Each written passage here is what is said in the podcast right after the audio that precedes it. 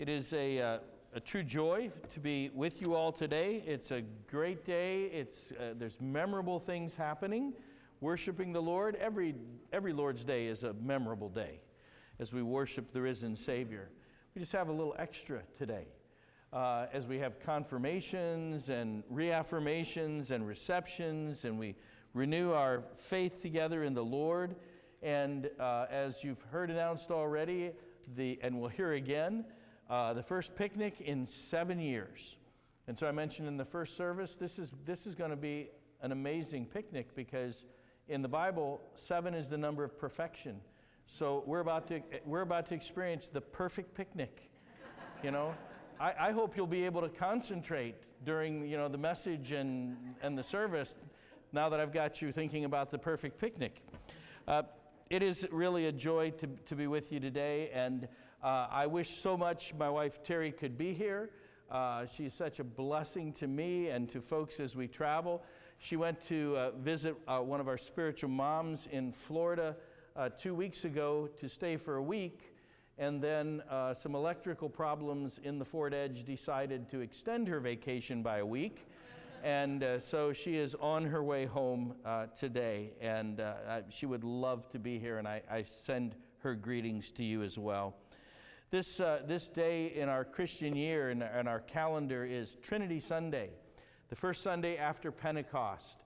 We're, we're aware, very much aware, that as the church, we're birthed to live in the fullness of the Holy Spirit, and for months now, we will live in that season, recognizing that each, each day we live in the fullness of the Spirit as Christ's witnesses.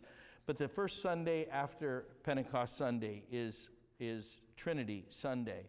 Sunday, where we remember specifically one of the core tenets of our faith that we, the God we worship is one God in three persons in perfect unity.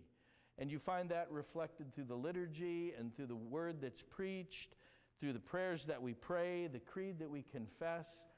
And, uh, and so it's, it's always there, but today we remember because it's so crucial. In the early years uh, of the church, so often when, when people would drift into heresy, it would, it would be either around a misunderstanding of the nature of God, one God in three persons, or around the, the perfect, uh, the perfect God man Jesus in fully divine and fully human. And so in the early years, the church would often encounter this, and that's why our creeds reflect it so clearly that we stay in the faith, as we heard in the, in the Corinthians passage, to examine ourselves to see if we be in the faith. Um, the message today pers- is not specifically about trying to give you a theological development of the Trinity.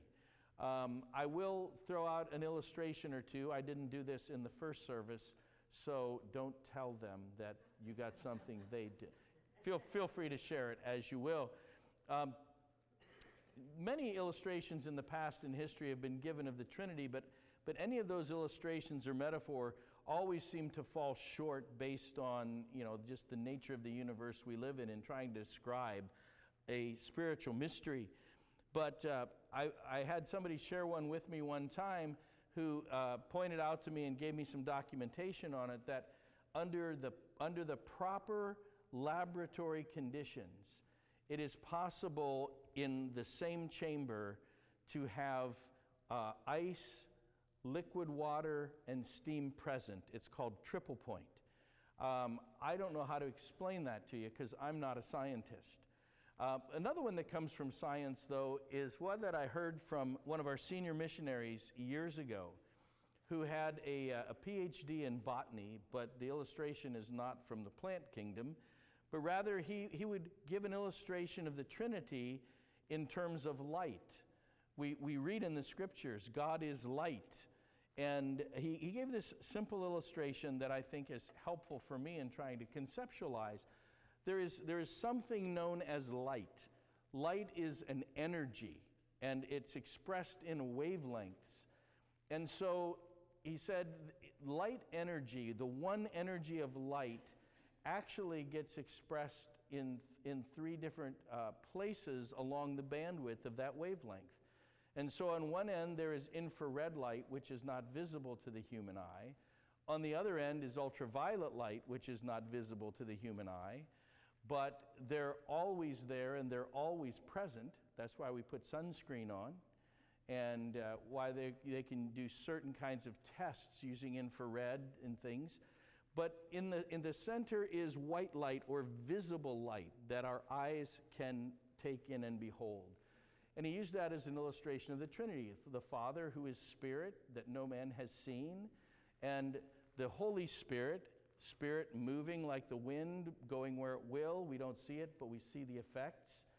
And then in that middle is the Son of God who became flesh and dwelt among us to vis- visibly show us the character and nature of the Father. So there you go. There's an illustration for Trinity Sunday. I hope it helps.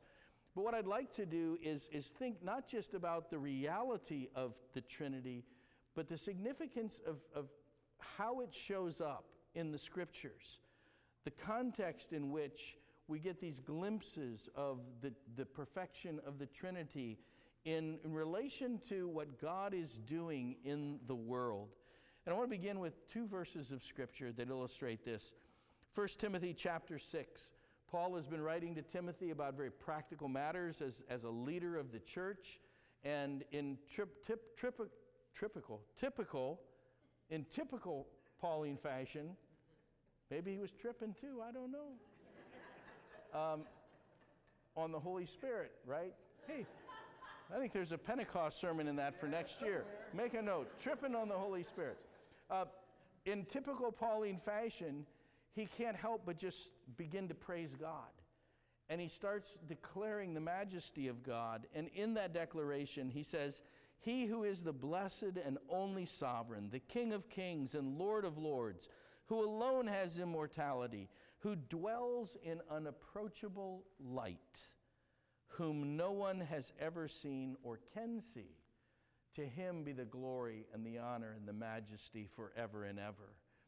So, there he's, he's speaking of what theologians call the economic trinity. That comes from the Greek word for household. The, the Trinity, the Father, Son, and Holy Spirit, in this unit of perfection and, and we, don't, we don't experience it. We've, we've not been there. We're, we're not in that, in that Trinity, or it wouldn't be a Trinity. I don't know what number it would be. It'd be far too many. Three in one. And there's no way we would know or understand what that God is like unless He reveals Himself to us. He dwells in inapproachable light that none of us has ever seen. But what we do experience is what the theologians call the immanent Trinity the, the reality of who He is as He has chosen to draw near and reveal Himself to us. That's what immanence means, close at hand. And so, this is what John wrote about in the opening chapter of his gospel, describing Jesus in verse 18, saying, No one has ever seen God.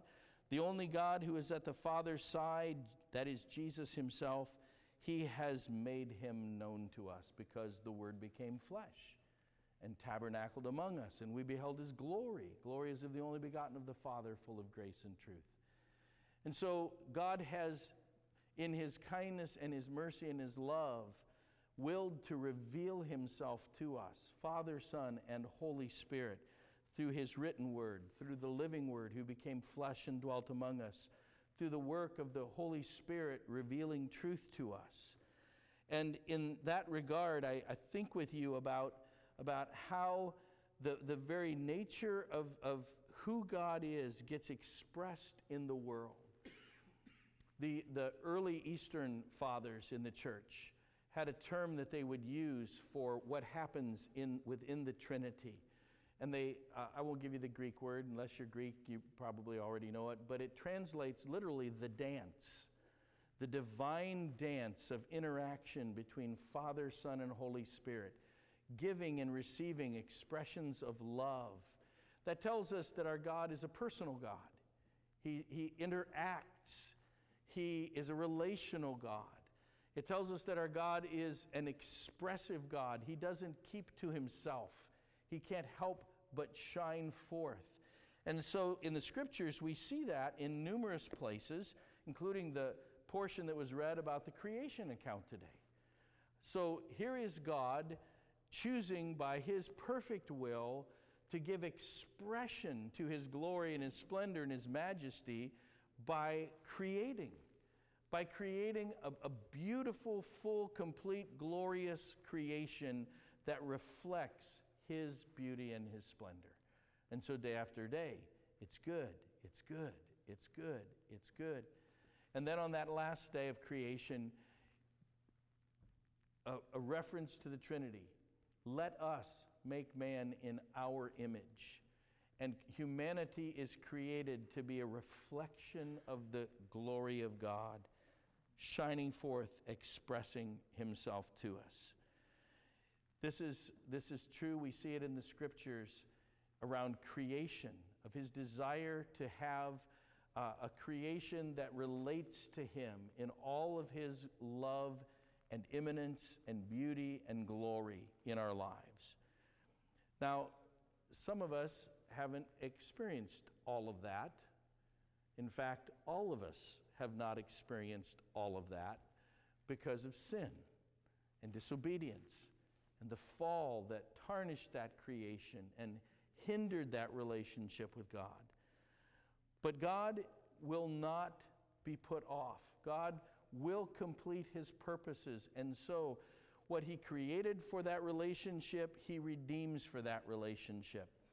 And it's notable as you go through the scriptures, Old and New Testament, the number of times you see God on mission to restore his creation to himself. And in that account, you will find revelations of the Trinity.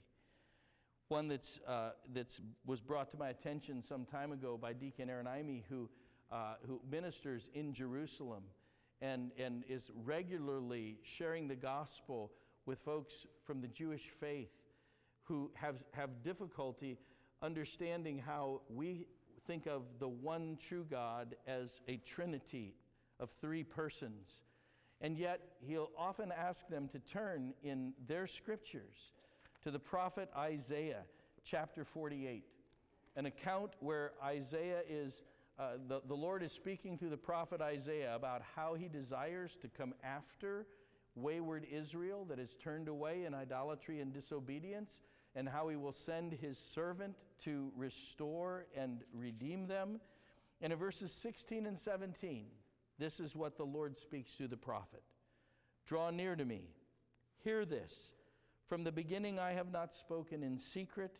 From the time it came to be, I have been there.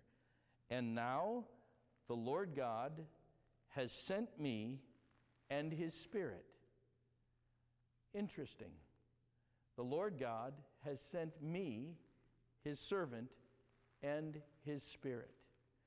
Thus says the Lord, your Redeemer, the Holy One of Israel I am the Lord your God, who teaches you to profit, who leads you in the way you should go.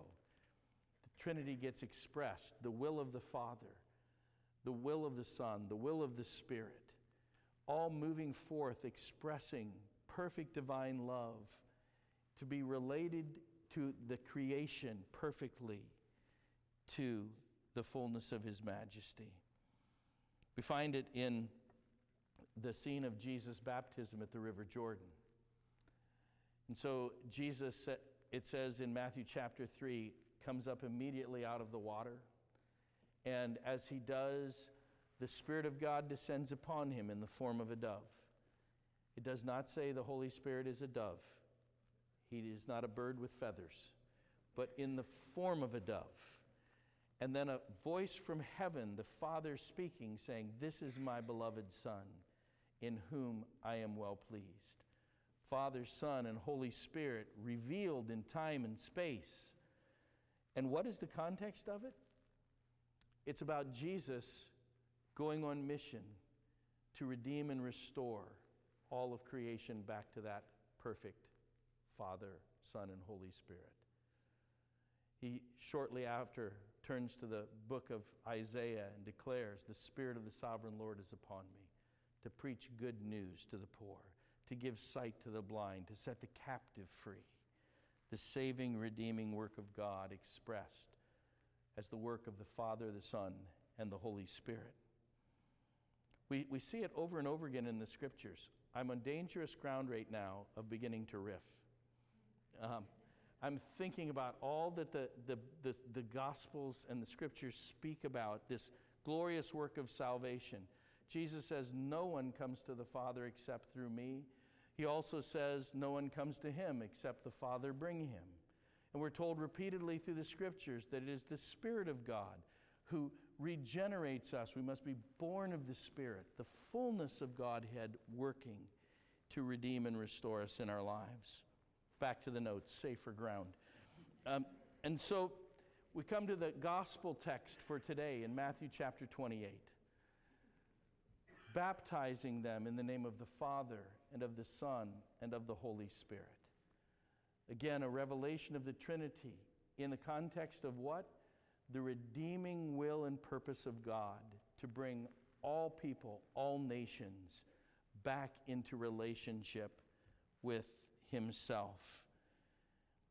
So I was thinking about this. I was thinking about how, you know, this, this movement of what God is doing in creation and then redeeming and restoring it is, is of epic proportions. I hate hyperbole. I hate hyperbole. Uh, I, have, I have resisted it with great fervor in over four decades of ministry. I hate it when people get up and talk about, you know, uh, our, our, our, uh, our whatever event that we're having in the church is absolutely epic. You know, it's, it's, it's, it's of enormous proportions. And, uh, well, I kind of hyped the picnic a little bit today, but it, it, it, was in, it was all in good humor. Okay, you understand. The perfect picnic will be the marriage supper of the Lamb, no ants. Okay, or, well, they'll be there, but they won't bother us because they're part of His creation. But the, the idea that how do you think about these epic stories? And so we, we have those with creative minds like Tolkien and Lewis who are able to write these things of the reality of the gospel as epic stories. And yet, as I was thinking and praying about this last night, this is what, what I sensed and heard in my spirit. God is not a galactic potentate who is seeking to subdue some alien civilization. God is a loving father seeking to save and reconcile his alienated children, his family, the fullness of his creation back to the fullness of all that he is. And here's the beauty of it we see it in this commission that he's given in, in, the, in this context of the Trinity. We are commanded, we are invited, we are called into sharing in that glorious purpose in all the earth. And so, before he ascends back to the Father, he gathers his followers together and he gives them what we call the Great Commission. Go, therefore.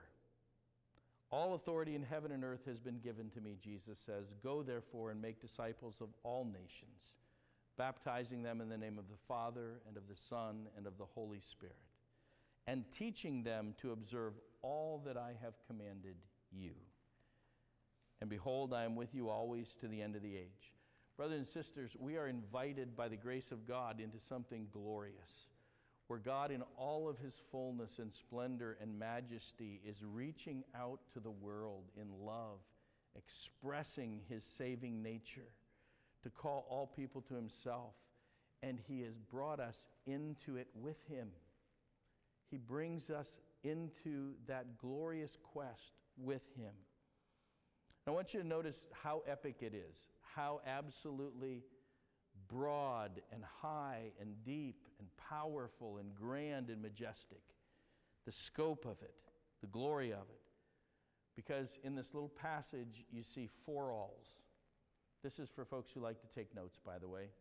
Four alls all authority, all nations, all commands, all time and places. Jesus said, All authority has been given to me in heaven and on earth. When John on Patmos saw the revelation of the risen Christ, he, dis- he revealed himself as the one who holds in his hands the keys of David, the keys of the kingdom. What he opens, no one can close. What he closes, no one can open. The keys are the symbol of the authority of the risen, reigning Christ. Fact, in, in Revelation chapter 5 is what, what I believe is one of the most glorious uh, pictures you'll ever see in the scriptures. When John, by invitation of the angel, stands before the throne, sees the vastness of the glory of all of his creation, and there is a scroll with seals on it that is the consummation of this quest to redeem and restore all things, but no one can be found who is worthy to open that scroll. And so John begins to weep, and the angel tells him, Do not weep, because there is one who is worthy to open the scroll. And there he comes forth like a lamb slain before the foundation of the world. And he takes the scroll and he breaks the seals, which is literally the consummation of his title deed to all of creation. And the scriptures tell us that he is using all authority in heaven and on earth to seek, to save, to heal, restore. The power of the saving grace of God. All authority given to me that will be exercised for the salvation of humanity. And so go and make disciples of all nations. The actual, the actual command in this, in this phrase is not the word go. In the original language, the command is make disciples of all nations. Make followers of me, of all nations. And the way you do it is by going, baptizing, and teaching. But it's all nations.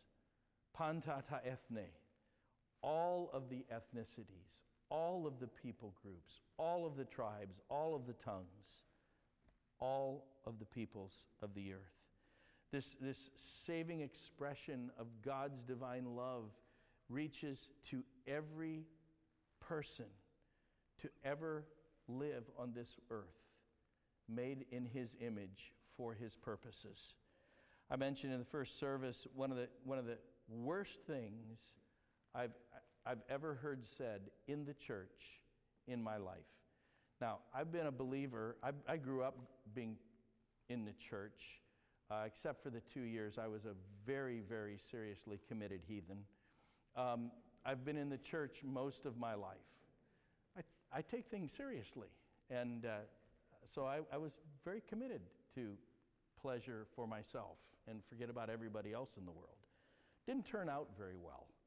And so I encountered Jesus who came after me to redeem me to himself. And so um, uh, I've heard some things in the church. Um, but I remember being in a conversation one time where our church was located, and we're talking about the different peoples who lived around the church and how we would reach out to them with the gospel. And someone uh, said, But, Pastor, you know, they're not our kind of people.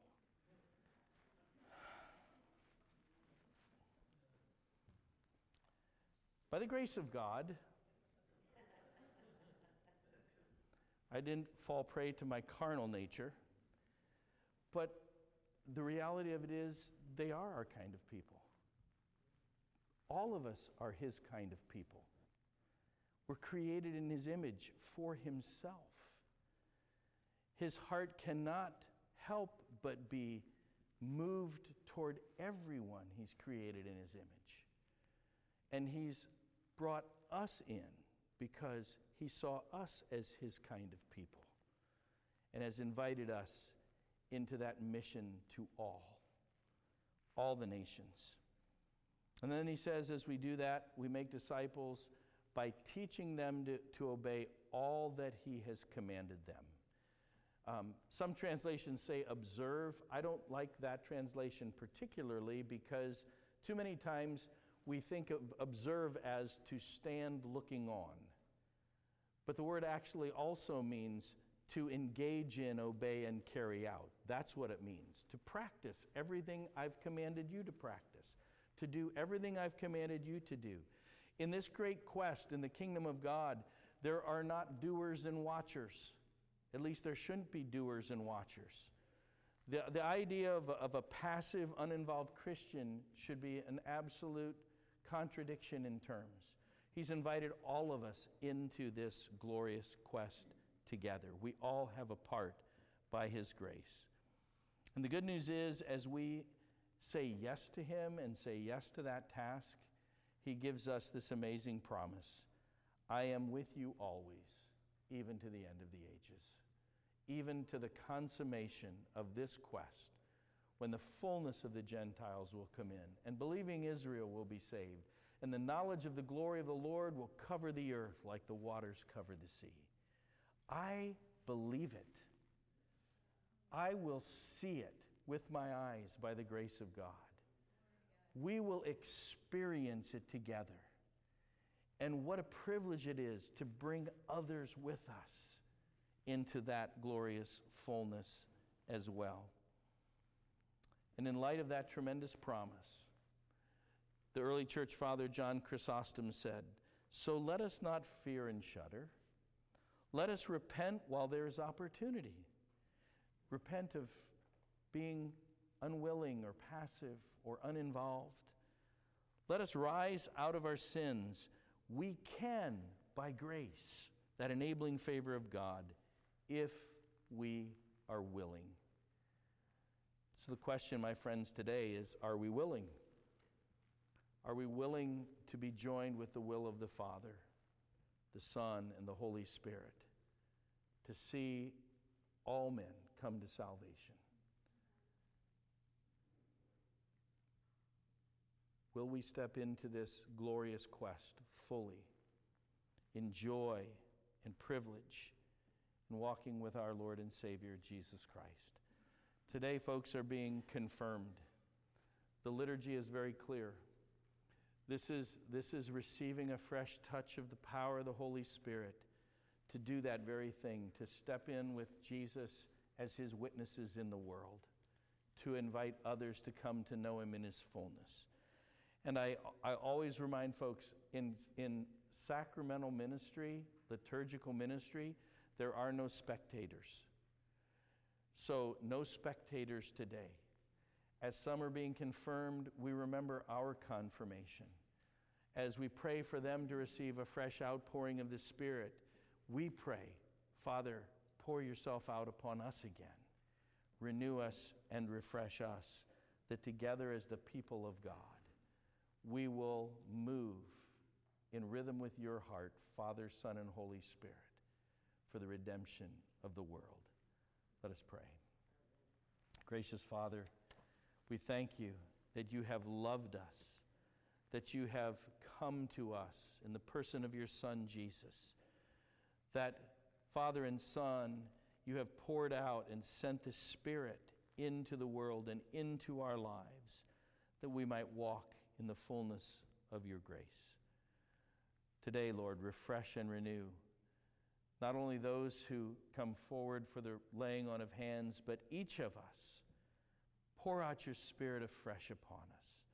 Stir up within us the gifts of the Spirit to be witnesses, faithful witnesses of the glory and the grandeur and the love and the goodness and the saving power of God. We pray this through Jesus Christ our Lord. Amen.